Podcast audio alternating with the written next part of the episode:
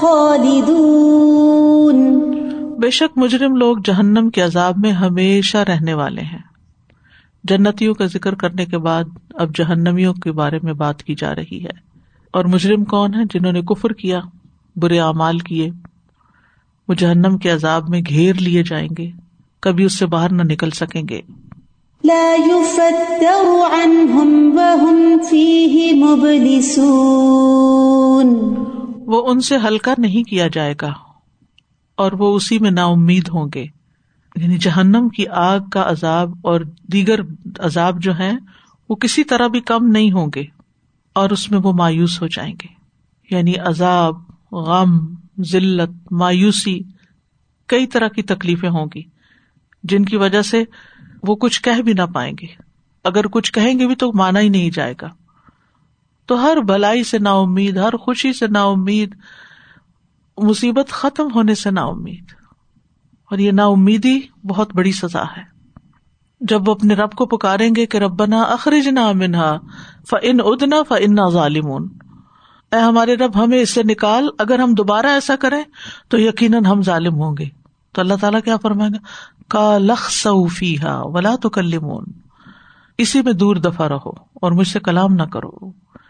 اخسا جیسے وہ کتے کو دور دور کہتے ہیں نا دھتکارنا ایسے دھتکار دے گا اللہ تعالیٰ۔ وما ظلمناهم ولكن كانوا هم الظالمين۔ اور ہم نے ان پہ ظلم نہیں کیا اور لیکن وہ خود ہی ظالم تھے۔ یعنی انسان اپنے برے اعمال کے سبب خود ہی اپنے اوپر ظلم کرتا ہے۔ یعنی ہر گنا بندے کا اپنی جان پہ ظلم ہے، چاہے وہ کسی کے اوپر جاتی کر رہا ہو، لیکن دراصل وہ اپنے اوپر کر رہا ہوتا ہے۔ اللہ تعالیٰ کسی پہ ظلم نہیں کرتا۔ وما ربو کا بزلہ مل العبید تیرا رب اپنے بندوں پر ہرگز ظلم کرنے والا نہیں۔ سورج یونس میں آتا ہے، ان اللہ لا یظلم الناس شیئا ولکن الناس انفسهم یظلمون بے شک اللہ لوگوں پر کچھ بھی ظلم نہیں کرتا، لیکن لوگ اپنے آپ پہ خود ظلم کرتے ہیں۔ یعنی پچھلی آیت میں جو آیا تھا کہ اللہ تعالیٰ ان کو دتکار دے گا یہ کوئی ان پہ ظلم نہیں ہوگا بلکہ وہ خود ڈیزرو کرتے ہوں گے یہ سلوک۔ ونادوا يا مالك ليقض علينا ربك۔ قال إنكم ماكثون۔ اور وہ پکاریں گے اے مالک تیرا رب ہمارا کام تمام ہی کر دے۔ وہ کہے گا بے شک تم یہی ٹھہرنے والے ہو یہاں سے نہیں ہم نکل سکتے۔ یعنی جب دیکھیں گے مایوس ہو جائیں گے تو پھر کہیں گے چلو مالک سے سفارش کرواتے ہیں، ہماری تو بات نہیں سنی جاتی۔ یعنی ہماری بات نہیں مانی گئی تو چلے، سفارش سے۔ تو وہ جہنم میں جانے والے لوگ جو ہوں گے داروغ جہنم سے سوال کریں گے، کیا لی دی کہ پورا کر دے، قصہ پاک کر دے ہمارا۔ یعنی ہمیں موت دے دے، تاکہ ہم اس عذاب سے راحت پا لیں۔ یعنی عذاب سے تنگ آ کر جہنمی موت کی دعا کریں گے، موت کی آرزو کریں گے۔ موت مانگیں گے۔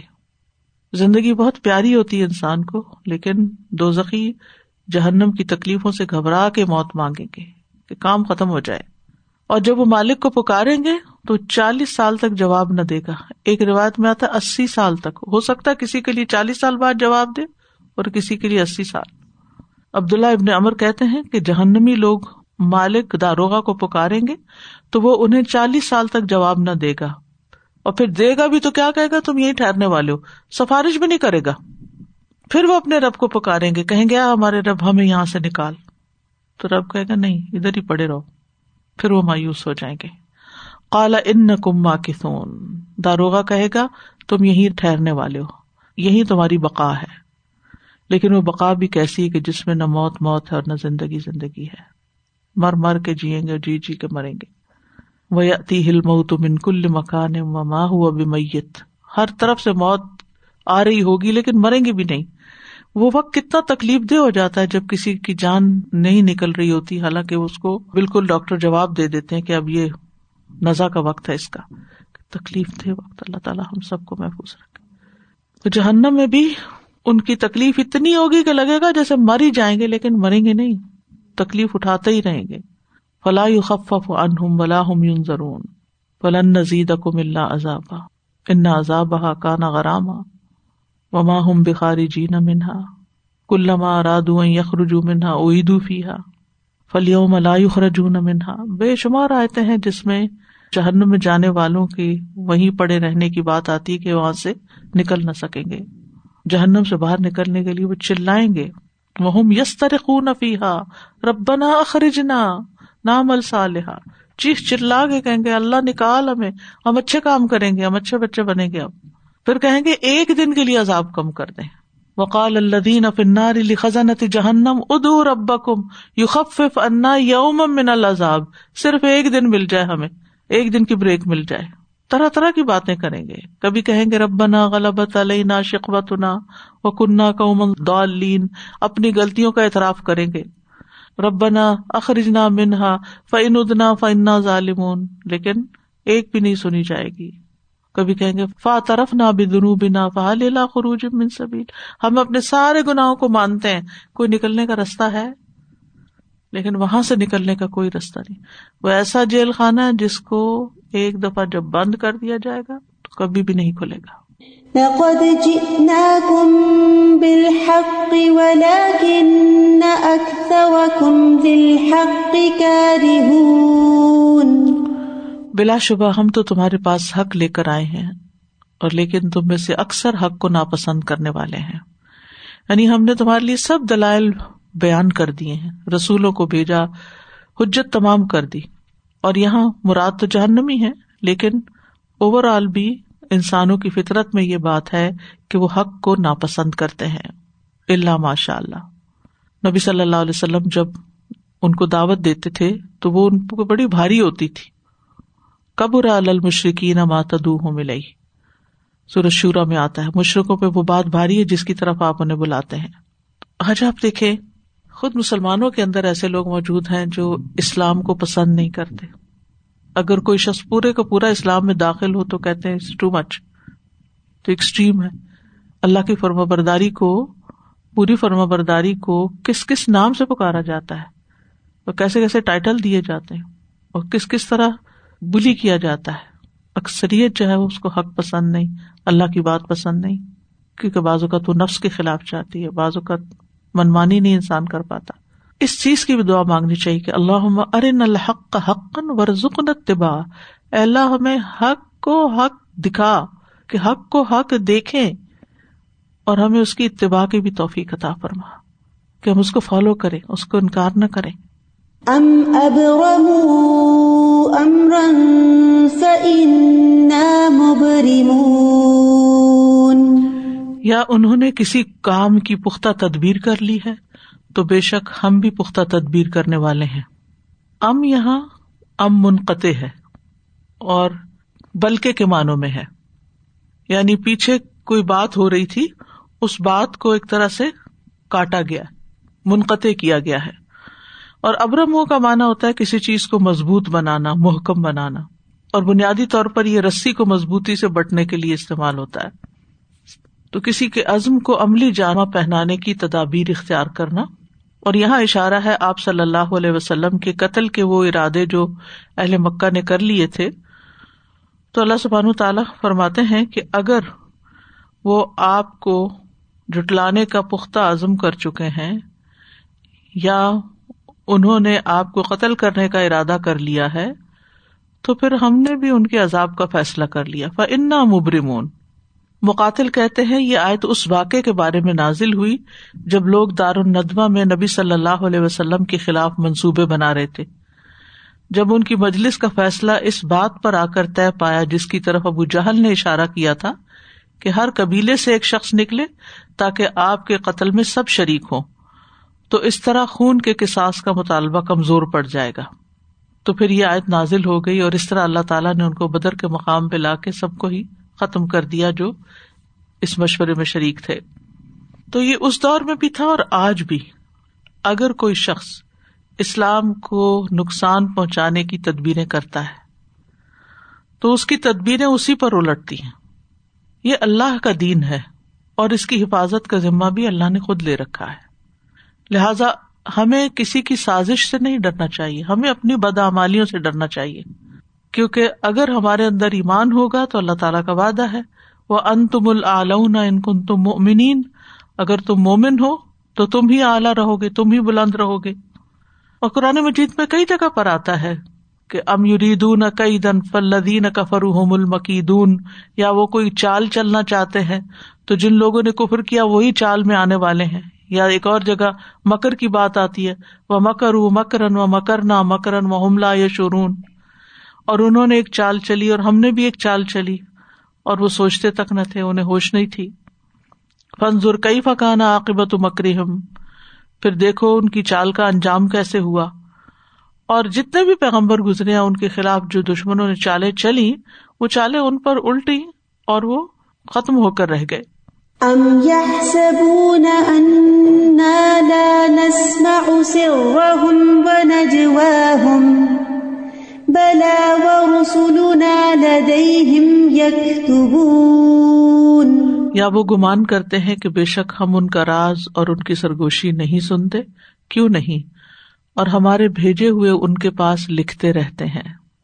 اللہ تعالیٰ کے فرشتے انسان کے ہر عمل کو محفوظ کر رہے ہیں۔ اس لیے انسان اگر یہ سوچتا ہے کہ میں جو بھی کر لوں، آزاد ہوں، کوئی مجھے پوچھ نہیں سکتا، کوئی میرا کچھ بگاڑ نہیں سکتا تو یہ اس کی جہالت ہے اور اپنے آپ پر ظلم ہے۔ ام یا سبونا اگر وہ یہ گمان کرتے ہیں۔ انا لا نسما سر رحم کہ ہم ان کے سر یعنی راز، ان کے بھید جسے وہ اپنی زبان پہ بھی نہیں لائے۔ وہ نجبا ہوں اور وہ چپکے چپکے کی ہوئی باتیں۔ وہ ہم نہیں سن رہے یا ہم نہیں جانتے، تو یہ ان کی بھول ہے۔ بلا، کیوں نہیں؟ وہ رسولنا اور ہمارے رسول، ہمارے فرشتے مراد یا رسولوں سے مراد معزز، کرامن کاتبین۔ اللہ تعالیٰ نے ان کی بات کی تردید کرتے ہوئے فرمایا، بلا، ہم سب جانتے ہیں۔ لدئی ہم یکتبون فرشتے ہمارے ان کے پاس لکھ رہے ہیں۔ اور یہ فرشتوں کی ذمہ داری اللہ تعالیٰ نے جو لگائی ہے۔ سورت قاف میں بھی ہم نے پڑھا عزت القل متلقیان انل یمین و ان شمال قعید۔ ما یل من قول اللہ لدئی رقیب عتید یعنی انسان کے ہر قول و فیل کو دو لینے والے لے لیتے ہیں۔ جو دائیں طرف اور بائیں طرف بیٹھے ہیں۔ وہ کوئی بات منہ سے نہیں نکالتا، مگر اس کے پاس ایک تیار نگران موجود ہوتا ہے۔ وہ ایک لمحے کے لیے بھی غافل نہیں ہوتا۔ فوراً ہی جھپٹ کے لکھ لیتا ہے۔ اور کیسے لکھتا ہر چھوٹی بڑی بات لکھتا ہے۔ انسان اپنا نام امال دیکھ کے قیامت کے دن پریشان ہوگا۔ مال حادل کتاب لا اللہ ولا کبیر اللہ اس کتاب کو کیا ہے کہ اس نے نہ کوئی چھوٹی بات چھوڑی اور نہ کوئی بڑی چھوڑی سبھی لکھ لیا۔ یعنی جن چیزوں کی طرف سے ہم خود بھی غافل ہوتے ہیں۔ اب ہمیں یاد ہے صبح سے ہم نے کیا کیا باتیں کی ہیں اور کیا کیا حرکتیں کی ہیں اور کیا کچھ کیا ہے۔ خود کر کے تھوڑی دیر پہلے جو کیا ہوتا ہے وہ بھی ذہن سے نکلا ہوا ہوتا ہے۔ لیکن اللہ سبحان و تعالیٰ کے یہاں ہر چیز ریکارڈ ہو رہی ہے۔ اور اللہ تعالیٰ سے بھی اور اس کے فرشتوں سے بھی کوئی چیز چھپی ہوئی نہیں ہوتی ہماری۔ اور قیامت کے دن وہ سب کچھ سامنے لایا جائے گا۔ یوم دن تو اردون اللہ تخفا من کم خافیہ اور انسان وہاں کچھ بھی چھپا نہیں سکے گا۔ دنیا میں تو بعض اوقات انسان کے راز، بھید، اس کی سرگوشیاں کھل بھی جاتی ہیں۔ لوگ نکال دیتے ہیں وہ بات باہر۔ انسان فوراً اس کی تردید کر دیتا ہے یا کسی طرح چھپا دیتا ہے، لیکن وہاں ایسا کچھ بھی نہ کر سکے گا۔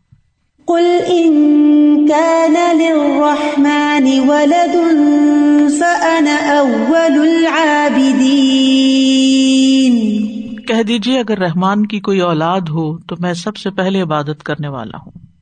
اس کا ایک معنی تو یہ ہے کہ اگر رحمان کی اولاد ہے تو سب سے پہلے میں عبادت کروں گا۔ تو اس کا مطلب یہ کہ ہے ہی نہیں تو اس لیے عبادت بھی نہیں۔ دوسرا یہ کہ سب سے پہلے عبادت کرنے والا میں ہوں لیکن اس کی اولاد نہیں ہے اور نہ ہی اس کی شان کے یہ لائق ہے کہ اس کی اولاد ہو۔ ایک مانا یہ بھی کیا گیا کہ آپ کہہ دیجیے کہ رحمان کی اولاد نہیں ہے اور میں سب سے پہلا ہوں جو اس بات کی گواہی دینے والا ہوں کہ اس کی کوئی اولاد نہیں۔ ایک مانا یہ بھی ہے، کہہ دے رحمان کی اولاد نہیں، یہ ایک مکمل کلام ہے۔ پھر نئے سرے سے اللہ تعالیٰ نے فرمایا فنا ابل العابدین یعنی میں سب سے پہلے مکہ میں توحید پرستوں اللہ کی عبادت کرنے والا ہوں۔ ایک مانا یہ بھی کیا گیا، اگر تم کہتے ہو کہ رحمان کی اولاد ہے تو سب سے پہلے میں اس کا انکار کرنے والا ہوں۔ رحمان کی اولاد نہیں ہے۔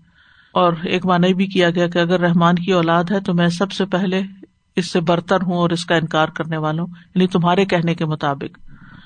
تو جو کہہ رہے مکہ بھی فرشتوں کو رحمان کی اولاد قرار دیتے تھے اور نسارا بھی اور یہود بھی، تو سبھی کی تردید کر دی گئی۔ اور یہ کلام جو ہے، یہ بطور فرض لایا گیا ہے یعنی ہائیپوتھس ہے۔ اگر ایسا ہو تو۔ تو یہ انداز کیوں اختیار کیا گیا؟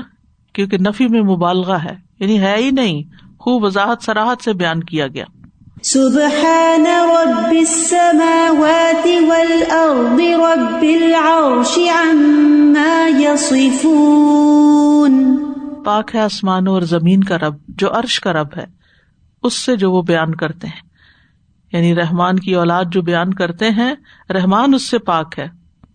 وہ تو آسمانوں اور زمین کا اور عرش کا رب ہے۔ وہ تو بلند و بالا تر ہے۔ ان سب باتوں سے جو یہ فاسق لوگ بیان کرتے ہیں اور جو باتیں اللہ کے جلال اور بڑائی کے لائق ہی نہیں ہے اللہ سبحان تعالی ہر شرک سے پاک ہے۔ سورت منون میں آتا ہے سبحان اللہ اما یسفون عالم الغیب و شہادتی فتح اما یشرکون۔ پاک ہے اللہ اس سے جو وہ بیان کرتے ہیں۔ غائب اور حاضر کو جاننے والا، بس بہت بلند ہے وہ، اس سے جو وہ شریک ٹھہراتے ہیں۔ اور یہاں رب العرش بھی کہا گیا یعنی رب السماوات والارض، کیونکہ عرش جو ہے وہ ساری چیزوں میں سے، ساری مخلوقات میں سے بڑی چیز ہے۔ تو رب اس کا بھی مالک ہے۔ یعنی جو اتنے بڑے عرش کا مالک ہے، اس کو اولاد کی ضرورت ہی نہیں ہے۔ اور ان کل من سماوات ولرد اللہ آت رحمان ابدا آسمانوں اور زمین میں جو کوئی بھی ہے وہ رحمان کے پاس غلام بن کے آنے والا ہے۔ سب اس کی مخلوق ہے، سب غلام ہے۔ کوئی بھی اس کے برابر کا نہیں ہے اور نہ ہی اس کی کوئی اولاد ہے۔ لم یلد و لم یولد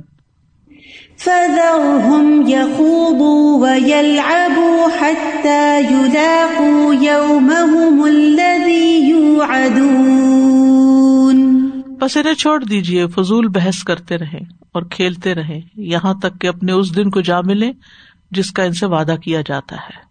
فضر ہوں، یا نبی صلی اللہ علیہ وسلم کو تسلی دی جا رہی کہ آپ ان کی باتوں پہ زیادہ کان ہی نہیں دھرے یہ اپنی جہالت اور گمراہی میں جو بھی فضول بحث کر رہے ہیں اور دنیا کے جن کھیل تماشوں میں پڑے ہوئے ہیں، انہیں ان کے حال پہ چھوڑ دیجیے اور انتظار کیجیے کہ وہ ایک دن اللہ سے جا ملے۔ حتیٰ یولاق یوم الزی یو ادون یعنی قیامت کے دن کو جا ملے، قیامت کے دن تو پھر اللہ سے ملاقات ہے۔ تو پھر انہیں پتا چل جائے گا کہ ان کا کیا حال ہوتا ہے، ان کا انجام کیا ہوتا ہے۔ سورت الحجر میں بھی آتا ہے ذر ہم یا کلو و یا تمتا و یل العمل۔ آپ انہیں چھوڑ دیجیے کھائیں، پیئیں اور امید انہیں غافل رکھے یعنی دنیا میں ہی من موجی کرتے رہے آپ ان کی باتوں کو زیادہ دل پہ نہ لیں۔ وهو الذي في السماء إله وفي الأرض إله وهو الحكيم العليم اور وہی ہے جو آسمانوں میں معبود ہے اور زمین میں بھی معبود ہے اور وہی کمال حکمت والا ہے، سب کچھ جاننے والا ہے۔ یہاں اللہ سبحان تعالی کو پوری کائنات کا معبود بتایا گیا ہے۔ کیونکہ لوگ آسمان پر فرشتوں کی پوجا کرتے تھے اور زمین پر بتوں کی یا انسانوں کی، تو کہا گیا کہ نہیں، سب کی نفی کر دی گئی۔ اصل الہ اور اصل معبود وہی ہے، اور اس کا شریک نہ کوئی زمین میں ہے اور نہ کوئی آسمان میں ہے۔ دونوں میں اسی کی عبادت کی جاتی ہے۔ اور آسمان و زمین کا ذکر اس لیے یہ بھی کہا جا سکتا تھا کہ سب کا الہ وہی ہے، لیکن خاص طور پر الگ الگ بھی نام لیے گئے، کیونکہ ان دونوں کا انتظام بھی اللہ تعالیٰ چلا رہا ہے اور ان کے اندر جو مخلوقات کی تقسیم ہے، کسی کو اوپر رکھا اور کسی کو نیچے رکھا، وہ بھی اللہ ہی نے کیا ہے۔ اس لیے کسی کے اوپر ہونے سے کوئی الہ نہیں بن جاتا اور کسی کے دنیا میں بڑا ہونے سے کوئی معبود نہیں بن جاتا۔ اصل معبود اللہ ہی ہے۔ وہ الحکیم العلیم۔ اور وہ بہت حکمت والا ہے، بہت علم والا ہے۔ یعنی اللہ سبحان تعالیٰ نے یہاں اپنی الوحیت کی حکمت بیان کی ہے کہ اس کی وجہ کیا ہے، کیونکہ وہ حکمت اور علم رکھتا ہے۔ اللہ تعالی کی ہر تخلیق اور ہر کام جو ہے، وہ اس کے علم اور حکمت پر مبنی ہے۔ اور اس جیسا علم کسی کے پاس بھی نہیں۔ کائنات کا ایک ایک ذرہ اس کی نگاہوں میں ہے اور اس کے بارے میں خوب جانتا ہے۔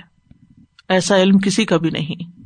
وتبارك الذي له ملك السماوات والأرض وما بينهما وعنده علم الساعة وإليه ترجعون. اور بہت بابرکت ہے وہ جس کے پاس آسمانوں کی اور زمین کی بادشاہت ہے۔ اور اس کی بھی جو ان دونوں کے درمیان ہے اور اسی کے پاس قیامت کا علم ہے اور اسی کی طرف تم لوٹائے جاؤ گے۔ آسمان و زمین کا الہ بھی وہی ہے، ان کا بادشاہ بھی وہی ہے، مالک بھی وہی ہے۔ اور یہاں ایک اضافہ ماں بئی نہ ہو ماں آسمان و زمین کے درمیان جو کچھ ہے، ان کا بھی۔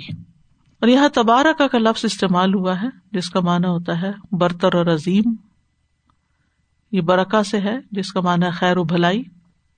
اور ایک معنی برق کا ثابت اور ہمیشہ رہنا، دوام کے معنی میں بھی استعمال ہوتا ہے۔ یعنی جو چیز ہمیشہ باقی رہے، اس کے لیے برکن کا لفظ کاف کے ساتھ استعمال کیا جاتا ہے۔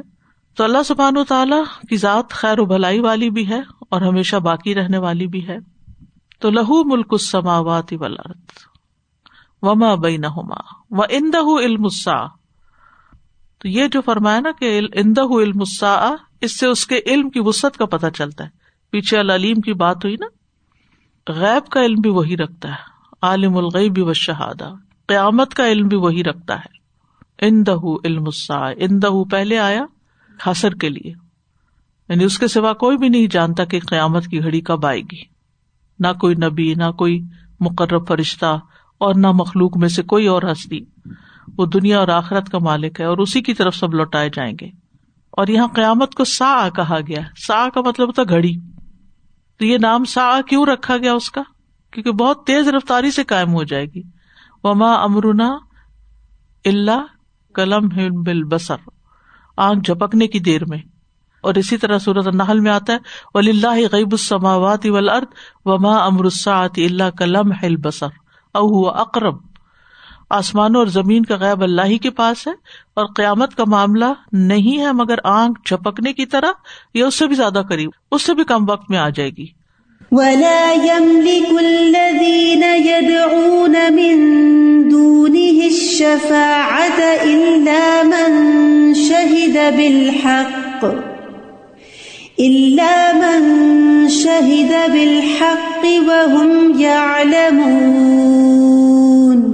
اور وہ لوگ جنہیں یہ اس کے سوا پکارتے ہیں، وہ سفارش کا اختیار نہیں رکھتے، مگر جس نے حق کے ساتھ شہادت دی اور وہ جانتے ہیں۔ ولا یمل کو یعنی مالک نہیں، مراد اختیار نہیں رکھتے۔ اللہ زینا وہ جنہیں یدون وہ پکارتے ہیں، پوچھتے ہیں، من دون ہی اللہ کے سوا۔ لا یمل کو اشفات شفات کے مالک نہیں۔ اللہ من شاہدہ مگر جو گواہی دیں بالحق کے حق کی۔ وہ یا لمون اور وہ ذاتی طور پہ جانتے بھی ہوں۔ یہ بات تو قرآن و سنت سے ہمیں پتہ چلتی کہ اللہ کے عزن کے بغیر کوئی سفارش کر ہی نہیں سکتا۔ نہ کوئی نبی، نہ کوئی فرشتہ، نہ کوئی بڑا، نہ چھوٹا۔ شفات کے لیے کنڈیشن ہے۔ ایک تو یہ کہ کرے گا وہ جس کو اللہ اجازت دے گا اور پھر اس کے حق میں کرے گا جس کے حق میں اللہ راضی ہوگا کہ کر لے۔ یعنی کرنے والے کو بھی اجازت چاہیے اور جس کے لیے کی جا رہی ہے، اس کے لیے بھی اجازت چاہیے۔ اور پھر شفات جو ہے وہ برحق ہو اللہ منشاہد بالحق وہ یا علمون اور اگر یہاں مراد فرشتے ہیں کہ جن کے لیے وہ سمجھتے کہ شفات کریں گے، فرشتے تو صرف اسی کی سفارش کرتے ہیں جو وہ جانتے ہیں یا گواہی دیتے ہیں۔ جیسے مالک کو کہیں گے کہ تم سفارش کرو۔ تو گواہی وہی معتبر ہے جو علم کے ساتھ دی جائے۔ اور انسان کو جس چیز کا پتا نہ ہو، اس کے بارے میں کچھ کہنا بھی نہیں چاہیے۔ یعنی جس واقعے کی انسان گواہی دینا چاہتا ہے، وہ انسان کا فرسٹ ہینڈ ذاتی نالج سنی سنائی باتیں نہ ہو اور یہ کہ بغیر علم کے کسی کے بارے میں رائے نہ دی جائے، وہ فلاں ایسا ہے، فلاں ایسا بھی تمہیں کہاں سے پتا چلا؟ وہ میں نے سنا ہے۔ کیونکہ قیامت کے دن وہ آپ کے خلاف ہو جائے گا۔ کس نے مجھ پہ ظلم کیا تھا؟ میرے بارے میں ایسی بات کر کے بغیر تحقیق کے۔ اور جو بغیر تحقیق کے بولے، وہ خود مجرم کرار پائے گا۔ تو جو سفارش کا مستحق نہ ہو، اس کے لیے سفارش نہیں ہے۔ قرآن مجید میں آتا فما تن شفات الشافین فرشتے اللہ کے عزن کے بغیر شفات نہیں کریں گے۔ باطل معبود بھی سفارش نہیں کر سکتے جن پر ان لوگوں کا بھروسہ تھا کہ یہ ہمارے لیے سفارش کریں گے۔ اسی لیے ان کے نام کے چڑھاوے چڑھاتے تھے۔ تو اللہ پر ایمان لانے والے ہی صرف شفات کر سکیں گے۔ اور جو خلوص دل سے لا الہ الا اللہ کہے گا، اس کے لیے نبی صلی اللہ علیہ وسلم کی شفات ہوگی۔ وَلَئِن سَأَلْتَهُم مَّنْ خَلَقَهُمْ لَيَقُولُنَّ اللَّهُ يُؤْفَكُونَ. اور یقیناً اگر آپ ان سے پوچھیں کہ انہیں کس نے پیدا کیا تو تو بلا شبہ ضرور کہیں گے کہ اللہ نے، پھر کہاں سے بہکائے جاتے ہیں؟ یعنی کافر لوگ اللہ کو خالق مانتے تھے۔ اہل مکہ خالق اللہ ہی کو مانتے تھے۔ لیکن معبود نہیں مانتے تھے ایک۔ یعنی جب تم اعتراف کرتے ہو کہ ہر چیز کا خالق اللہ ہے اور ان کا خالق بھی خود اللہ ہی ہے، تو پھر تم اللہ کی عبادت سے منہ پھیر کے کسی اور کی طرف کیوں متوجہ ہو جاتے ہو؟ غیروں کو کیوں شریک کر لیتے ہو؟ یو فکون اصل رخ سے، اصل کام سے، اصل مقصد سے تم بہک جاتے ہو، ہٹ جاتے ہو۔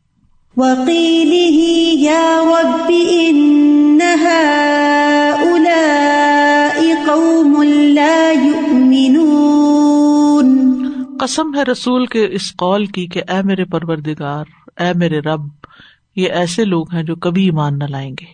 وکیل ہی و قسم کے لیے ہے، اور قیل ہی سمراد قول ہے۔ قال یقول قول اور قیل بھی ہوتا ہے۔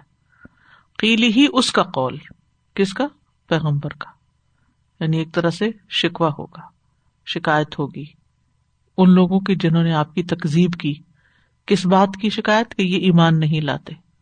یا ربی انہا لائے قومن لا یؤمنون۔ کہ رسول کہیں گے کہ یہ ایمان نہیں لائے گا اسی طرح جو لوگ قرآن کو چھوڑ دیں گے، ان کے بارے میں بھی رسول کہیں گے، وقال رسول یا رب ان قوم اتخذ حاض القرآن ماجورا۔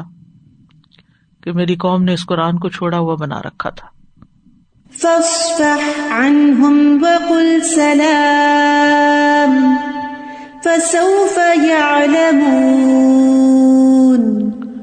بس ان سے درگزر کیجیے اور کہیے سلام ہے پسند قریب وہ جان لیں گے۔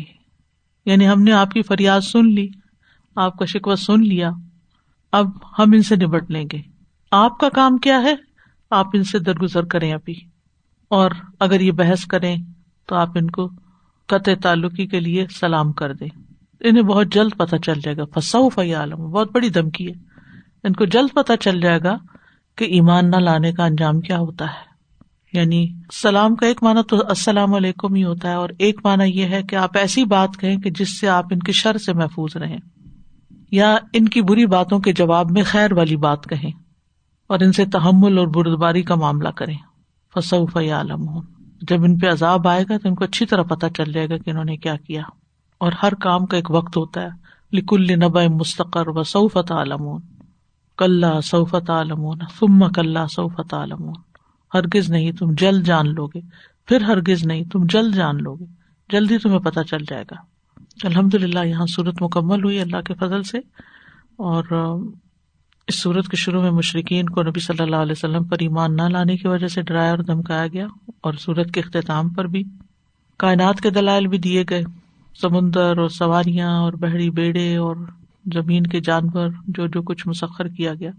پھر جاہلیت کے کچھ طریقوں کے بارے میں بھی بات کی گئی۔ ان کے من گھڑت قصے، کہانیاں اور شرک۔ فرشتے اللہ کی بیٹیاں ہیں اور اسی قسم کی باتیں۔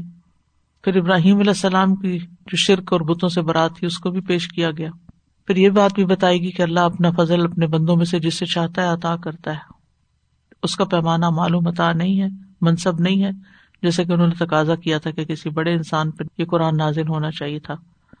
پھر سرکش فرعون کے واقعے کا ساتھ موسی علیہ السلام کا ذکر کیا گیا کہ کس طرح فرعون اپنے ان چیزوں پر مغرور تھا جو اس کی اپنی ذاتی ملکیت بھی نہیں تھی۔ پھر اسی طرح اس صورت میں عیسی علیہ السلام کی فضیلت اور ان کے بارے میں لوگوں کے اختلافات کو بھی بیان کیا گیا اور یہ کہ عیسی علیہ السلام کو نزول قیامت کی آمد کی نشانی ہے اور پھر یہ کہ آخرت کی نعمتیں اور آخرت کی سزائیں اور کافروں کا انجام اور پھر آخر میں آ کر ان کے اعمال پہ کچھ تبصرہ کر کے صورت مکمل کی گئی۔